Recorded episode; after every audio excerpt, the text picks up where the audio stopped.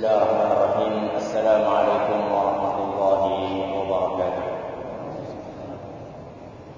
الحمد لله رب العالمين والصلاة والسلام على نبينا محمد وعلى آله وصحبه أجمعين أما بعد kita panjatkan bersyukur kepada Allah Subhanahu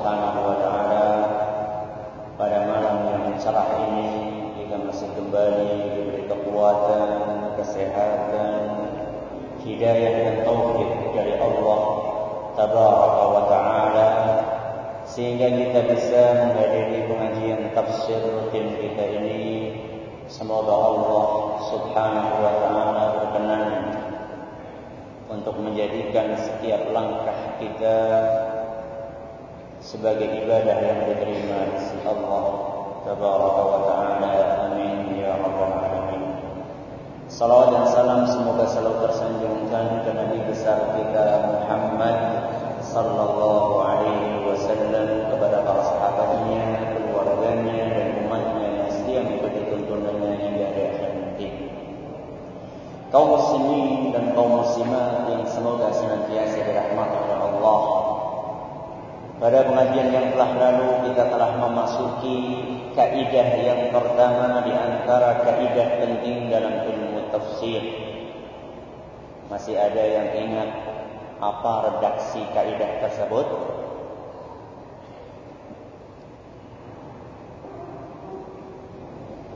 Kok amlang? lupa. Apa? Wingi ra kemutan siki kelalen. Apa? Oh sebentar saya cari dulu di buku catatan. Apa?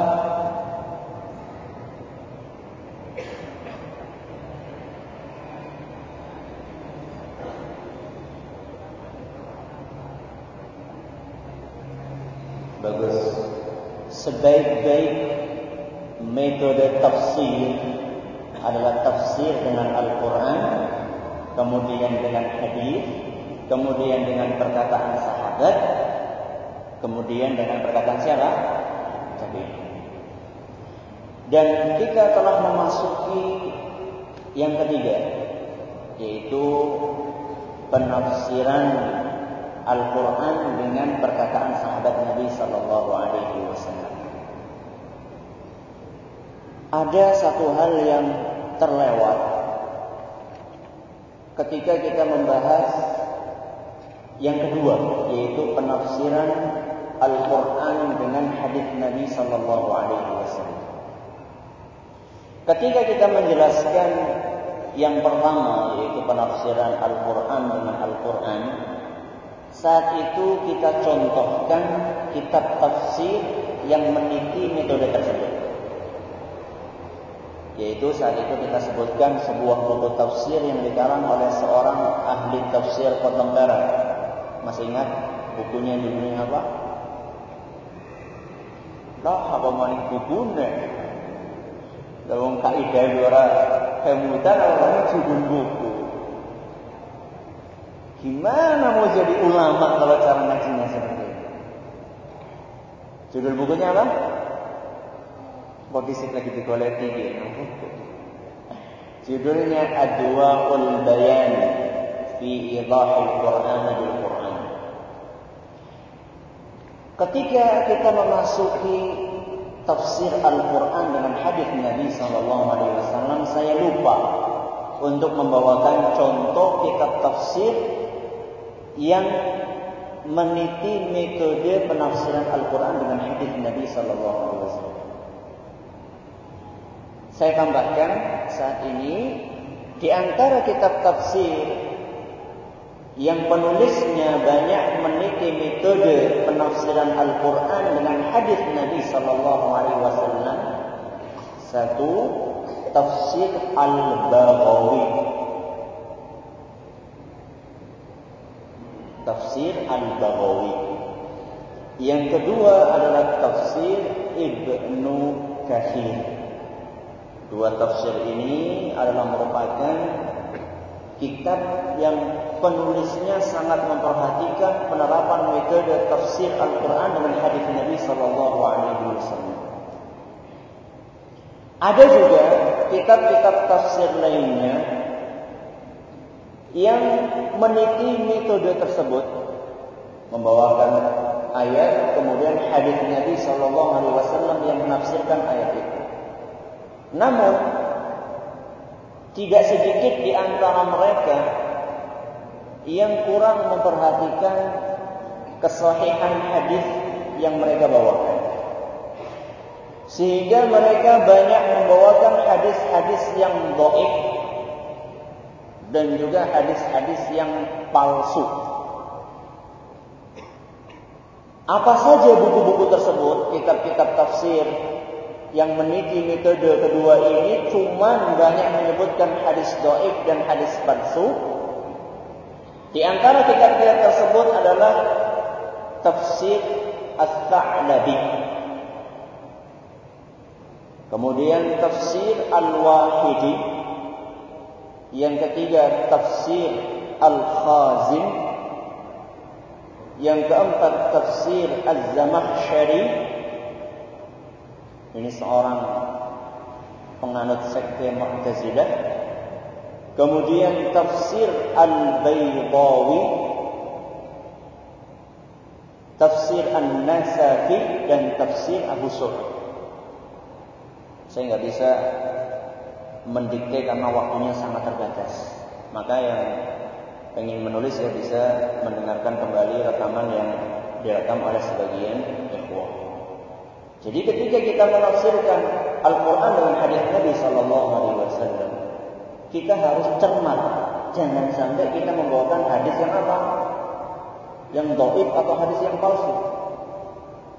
Maka salah seorang ulama yaitu Az-Zarkashi setelah menyebutkan bahwasanya salah satu sumber utama tafsir adalah hadis Nabi sallallahu alaihi wasallam beliau mengingatkan lakin يجب الحذر من الضعيف منه والموضوع namun ketika kita menafsirkan Al-Quran dengan hadis Nabi Sallallahu Alaihi Wasallam kita harus hati-hati dari hadis-hadis yang doib dan hadis-hadis yang palsu.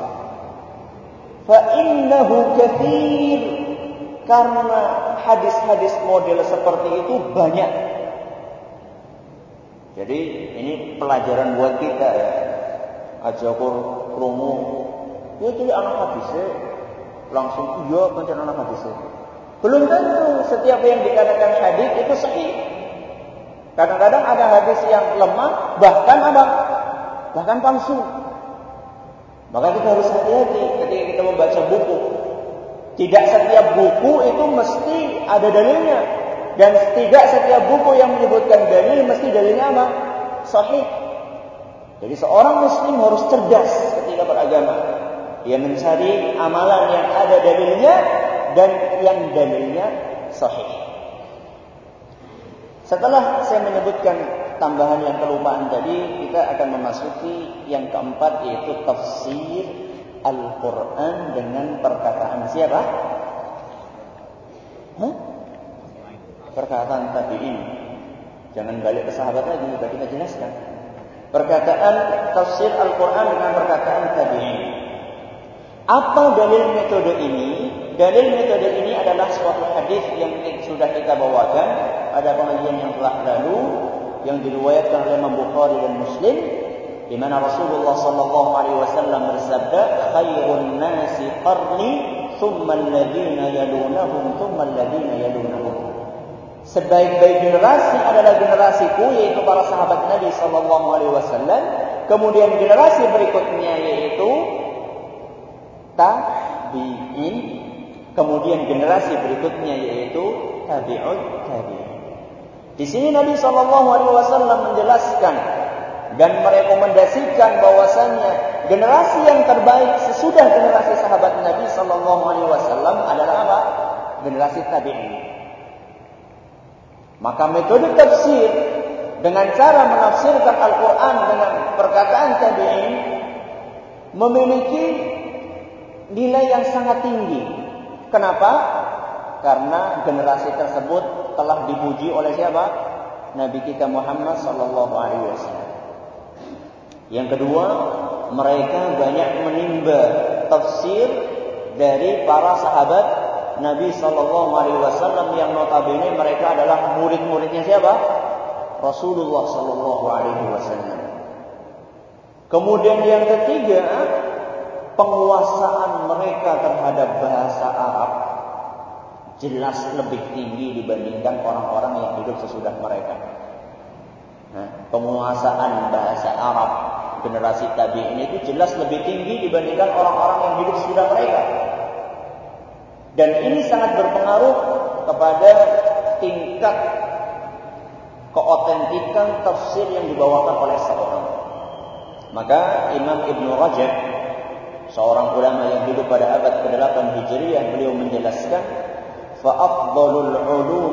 tafsir al-Quran wa ma'ani al-hadith wal kalam fil halal wal haram ilmu yang paling baik yang berkenaan dengan tafsir Al-Quran makna hadis serta hukum halal dan haram ma kana ma'thuran 'an as-sahabati wat tabi'in.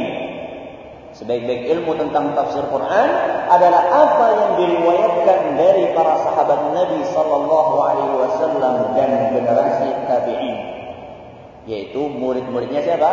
Sahabat Nabi sallallahu alaihi wasallam. Apa contoh penerapan metode tafsir ini?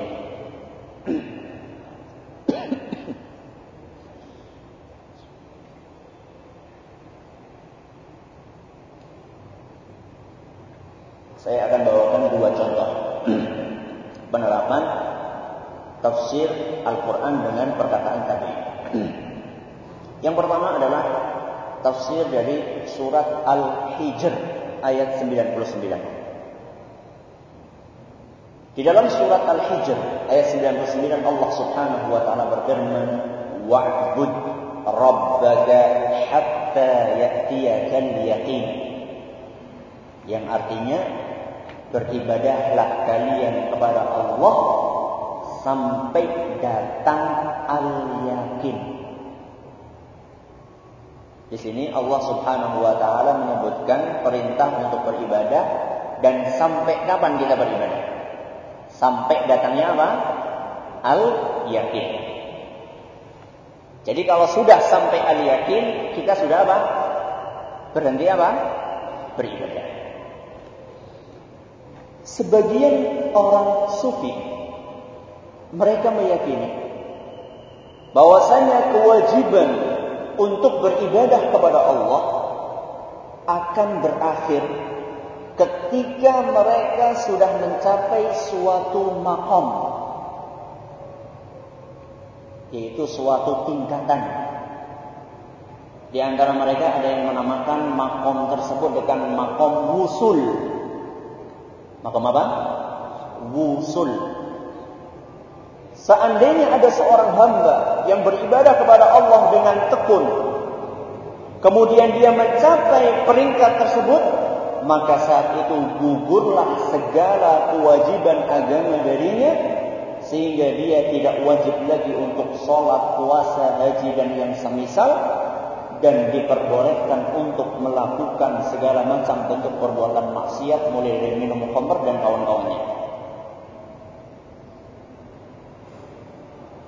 Itu keyakinan sebagian kaum sufi. Jadi mereka akan terus beribadah sampai mencapai titik makom apa tadi? Wusul. Kalau sudah sampai situ berarti apa? Wassalam. Salat. Sudah enggak salat lagi. Sudah enggak puasa lagi, mau minum khamr, mau berzina, monggo. Salah satu tokoh sufi abad keempat yaitu Ahmad bin Atha dia pernah berkata al-arifu la taklifa alaihi orang yang telah sampai ma'rifat maka dia tidak mendapatkan beban syariat. Hah? enak ya jadi orang situ ya? Salah seorang tokoh sufi lain yang bernama Abu Yazid Al-Bustami pernah berkata, "Ajibtu liman arafa Allah kaifa ya'budu." Saya merasa heran kepada orang yang sudah mengenal Allah. Mengapa dia tetap beribadah kepadanya? Jadi menurut dia kalau sudah tidak kenal Allah itu sudah apa? Sudah tidak perlu lagi beribadah kepada Allah.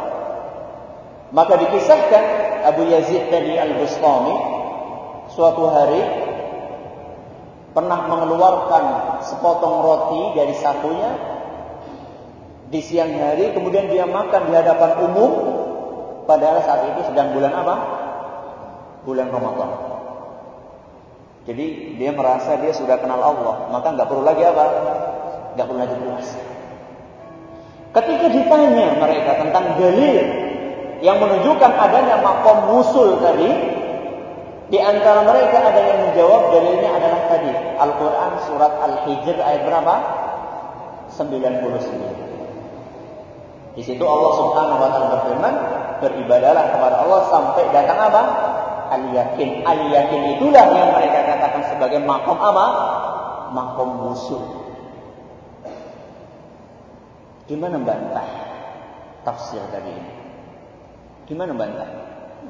Ada orang meninggalkan sholat, dalilnya apa? Al-Quran. Hebat ya. Ada orang berzina, dalilnya apa? Al-Quran. Makanya yang namanya tafsir itu harus pakai apa? Harus pakai kaidah. Ini contoh menafsirkan Al-Quran semau perutnya sendiri. Tidak pakai apa? Tidak pakai kaidah.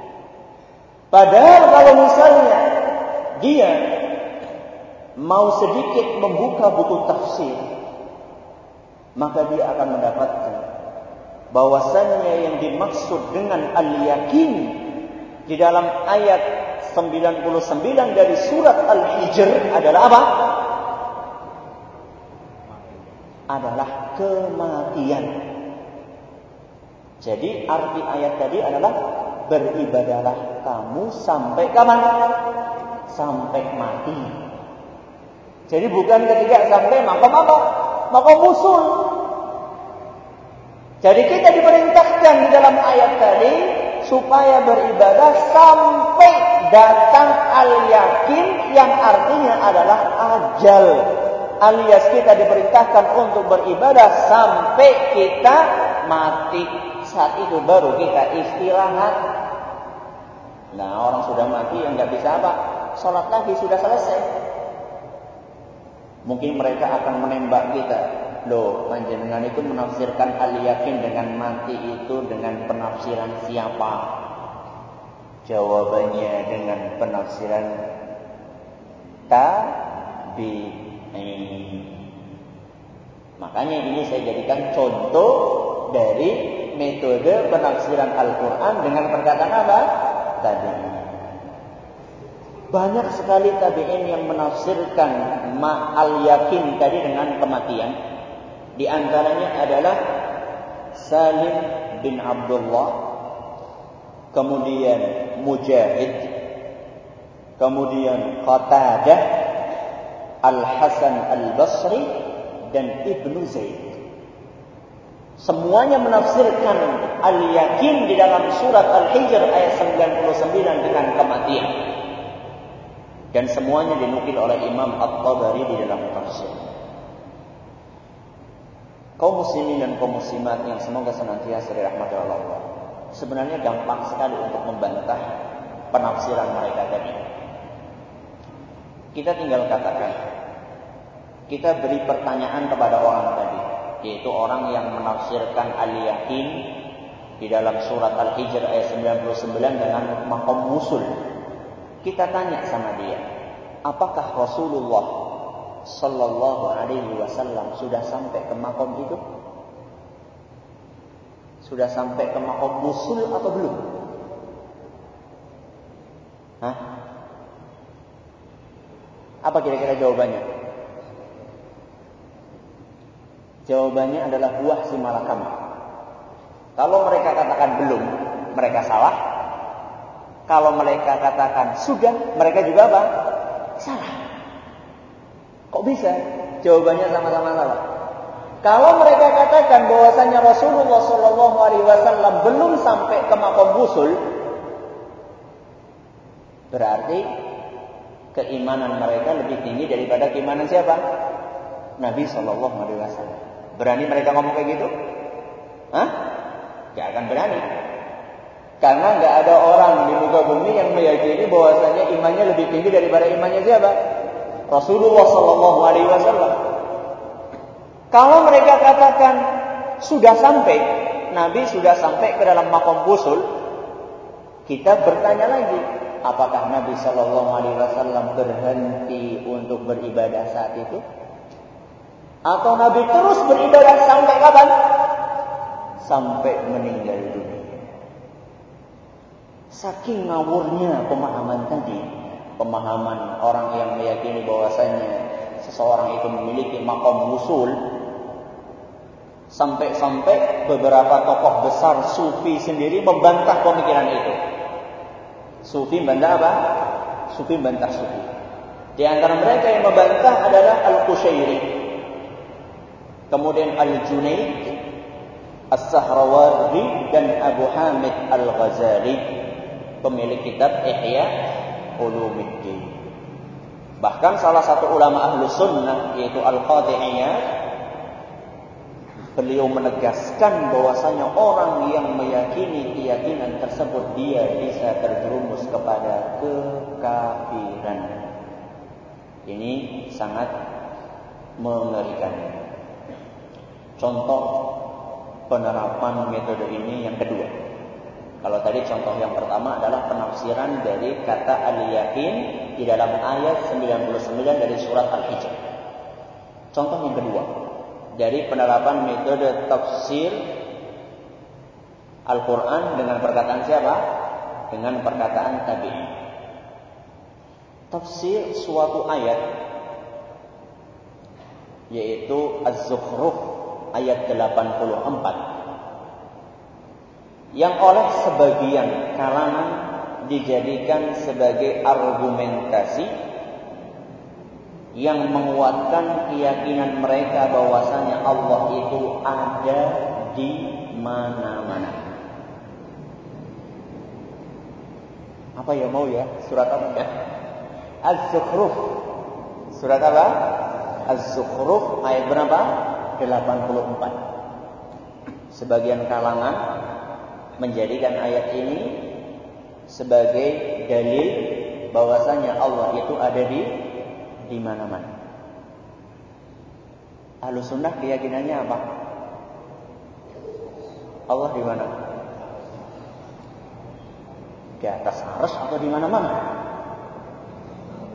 Ada yang mengatakan di atas arus, ada yang mengatakan di mana-mana. Yang benar yang mana? Ahlu sunnah wal jamaah. Mulai dari Nabi kita Muhammad sallallahu alaihi wasallam para sahabat Nabi Shallallahu Alaihi Wasallam, para tabiin, para tabiut tabiin sampai empat imam madhab mereka meyakini bahwasanya Allah itu ada di atas arsy, bukan di mana-mana. Mereka melandaskan akidah tersebut di atas dalil dari Al-Quran, dari hadis Nabi Shallallahu Alaihi Wasallam dan juga melandaskannya di atas ijma. Salah satu ijma dinukil oleh Imam Abdul Hasan Al-Ash'ari. Siapakah Imam Abdul Hasan Al-Ash'ari? Siapa itu? Huh? Imam Ahlus Sunnah wal Jamaah Beliau pernah berkata di dalam kitabnya Risalah ila Ahli Taghr wa ajma'u ala annahu ta'ala fawqa samawatihi ala arshihi dan mereka para ulama telah bersepakat berijma berkonsensus bahwasanya Allah Subhanahu wa taala berada di atas langit di atas arsy ini sudah ijma' Kalau sudah ijma nggak boleh diapa? Nggak boleh di otak-atik lagi. Dan dalil yang mendukung keyakinan tersebut amat sangat banyak sekali. Dan bukan sekarang waktunya untuk berpanjang lebar menjelaskan. Sebagai bayangan saja, Imam Ad-Zahabi, salah seorang ulama besar madhab syafi'i yang hidup pada abad ke-8 Hijriah, beliau menulis buku yang judulnya Al-Ulu Buku ini isinya dari awal sampai akhir menjelaskan bahwasanya Allah itu berada di atas arsy. Beliau membawakan 14 dalil dari Al-Quran,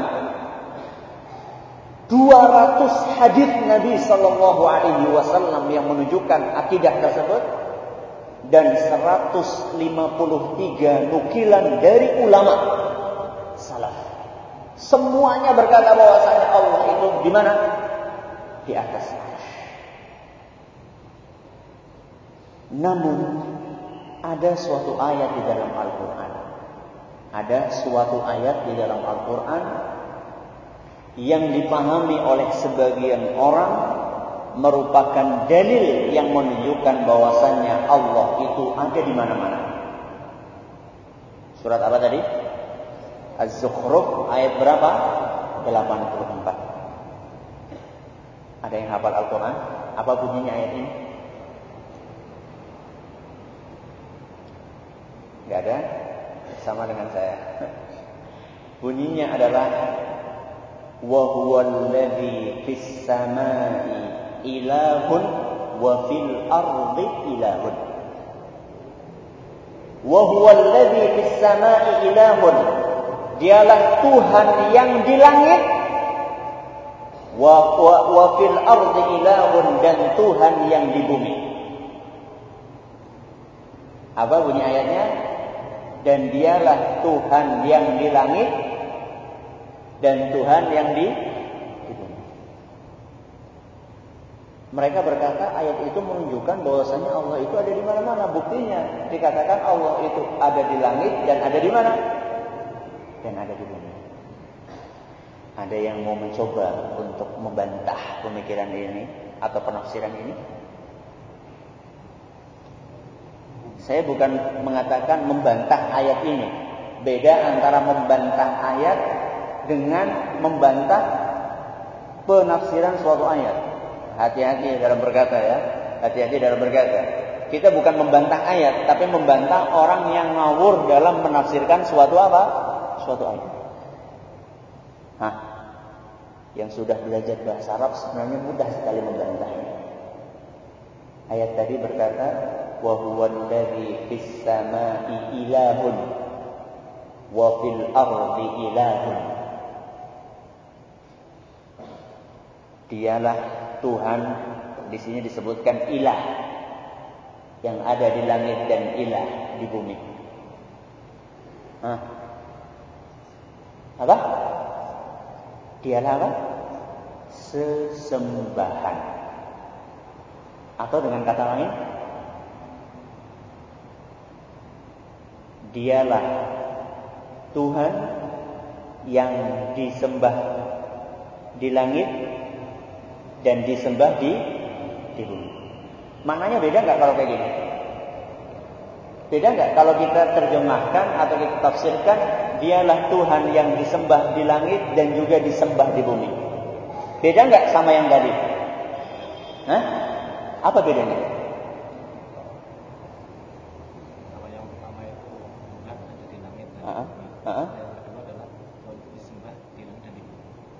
Kalau yang pertama itu Tuhan ada di langit, ada di bumi. Kalau yang kedua, penafsiran yang kedua, Tuhan itu disembah di langit dan disembah di bumi. Kalau disembah di bumi, konsekuensinya apakah Tuhan itu harus di bumi? Hah? Tidak harus. Jadi makna atau tafsir dari ayat tadi yang benar adalah dialah Allah yang disembah di langit dan yang disembah di mana? Di bumi. Artinya Allah itu disembah di langit oleh para malaikat dan disembah di bumi oleh para manusia dan jin. Dan tidak mesti Allah itu berada di atas bumi. Para manusia menyembah Allah dan Allah itu berada di mana? Berada di atas arsh. Mereka akan menembak kita. Siapa yang menafsirkan dengan penafsiran tersebut? Jawabannya adalah para siapa? Para tabi'in. Di antara yang menafsirkan tersebut adalah Imam Qatadah. Imam siapa? Qatadah sebagaimana dinukil oleh At-Tabari di dalam tafsirnya. Dengan seperti ini selesailah kita mempelajari kaidah yang pertama di antara kaidah penting ilmu tafsir sebelum kita tutup kita akan bawakan contoh kitab tafsir yang banyak menukil perkataan para sahabat dan para tabi'in. Saya bawakan ada tiga. Yang pertama adalah tafsir At-Tabari. Ini adalah merupakan suatu kitab yang ditulis oleh bapaknya ahli tafsir. Semua orang yang menulis tafsir tidak mungkin mereka itu bisa melepaskan diri dari buku yang satu ini. 30 jilid. Berapa? 30 jilid. Ini sudah beliau ringkas. 30 jilid apa? Ringkasan. Bayangkan, berarti aslinya berapa? Kalau nggak salah tadi saya baca uh, sembilan pertama dia nulis buku itu 900 ribu halaman kemudian dia ringkas menjadi 90 ribu halaman kalau nggak salah seperti itu saya lupa tadi saya baca.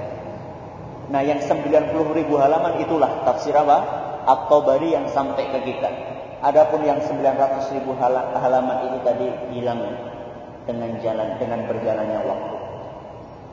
Dan ini adalah merupakan suatu kerugian yang luar biasa bagi umat Islam kehilangan suatu buku yang begitu besar. Tafsir apa tadi? At-Tabari. Yang kedua adalah tafsir Ibnu Abi Hatim. Tafsir Ibnu Abi Hatim. Dan yang ketiga adalah Ad-Durru Al-Mansur. Ad-Durru Al-Mansur karya Imam As-Suyuti. Ini sudah saya urutkan berdasarkan wafatnya. Yang paling belakangan adalah Imam As-Suyuti karena beliau hidup pada abad ke-10 Hijriah. Sampai di sini penjelasan kita tentang kaidah yang pertama. Semoga bisa sedikit membuka wawasan buat kita bahwasanya ilmu tafsir itu bukan ilmu sembarangan. Jadi kalau misalnya sekarang ada orang yang berkata saya memiliki keyakinan anu dan itu dasarnya Al-Quran, jangan buru-buru apa? Diterima. Jangan buru-buru apa? Jangan buru-buru diterima. Karena banyak sekali orang-orang yang apa? Orang-orang yang ngawur dalam menafsirkan Al-Quran. Sekarang kalau misalnya ada orang pengen dandani motor, tapi perginya ke tukang kebun, orang akan bicara bagaimana? Kamu agak gimana sih? Atau misalnya ada orang pengen melahirkan, tapi perginya ke dokter hewan, gimana? Ngawur. Karena bukan apa? Bukan bidangnya. Mungkin itu akan menjadi headline sebuah surat kabar. Hah? Ada orang, seorang wanita pengen bersalin, perginya ke mana? Ke dokter hewan.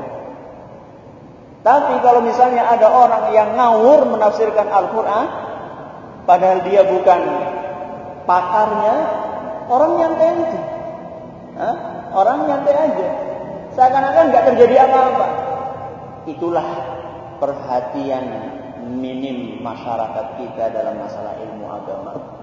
Mencari ilmu agama bukan dari ahlinya, dan itulah yang disebutkan oleh Nabi kita sallallahu alaihi wasallam dengan sabdanya dalun mudin dallu fa'adallu orang-orang seperti itu adalah orang-orang yang sesat dan akan menyesatkan orang lain na'udzubillahi min dzalik ada pertanyaan sebelum kita tutup?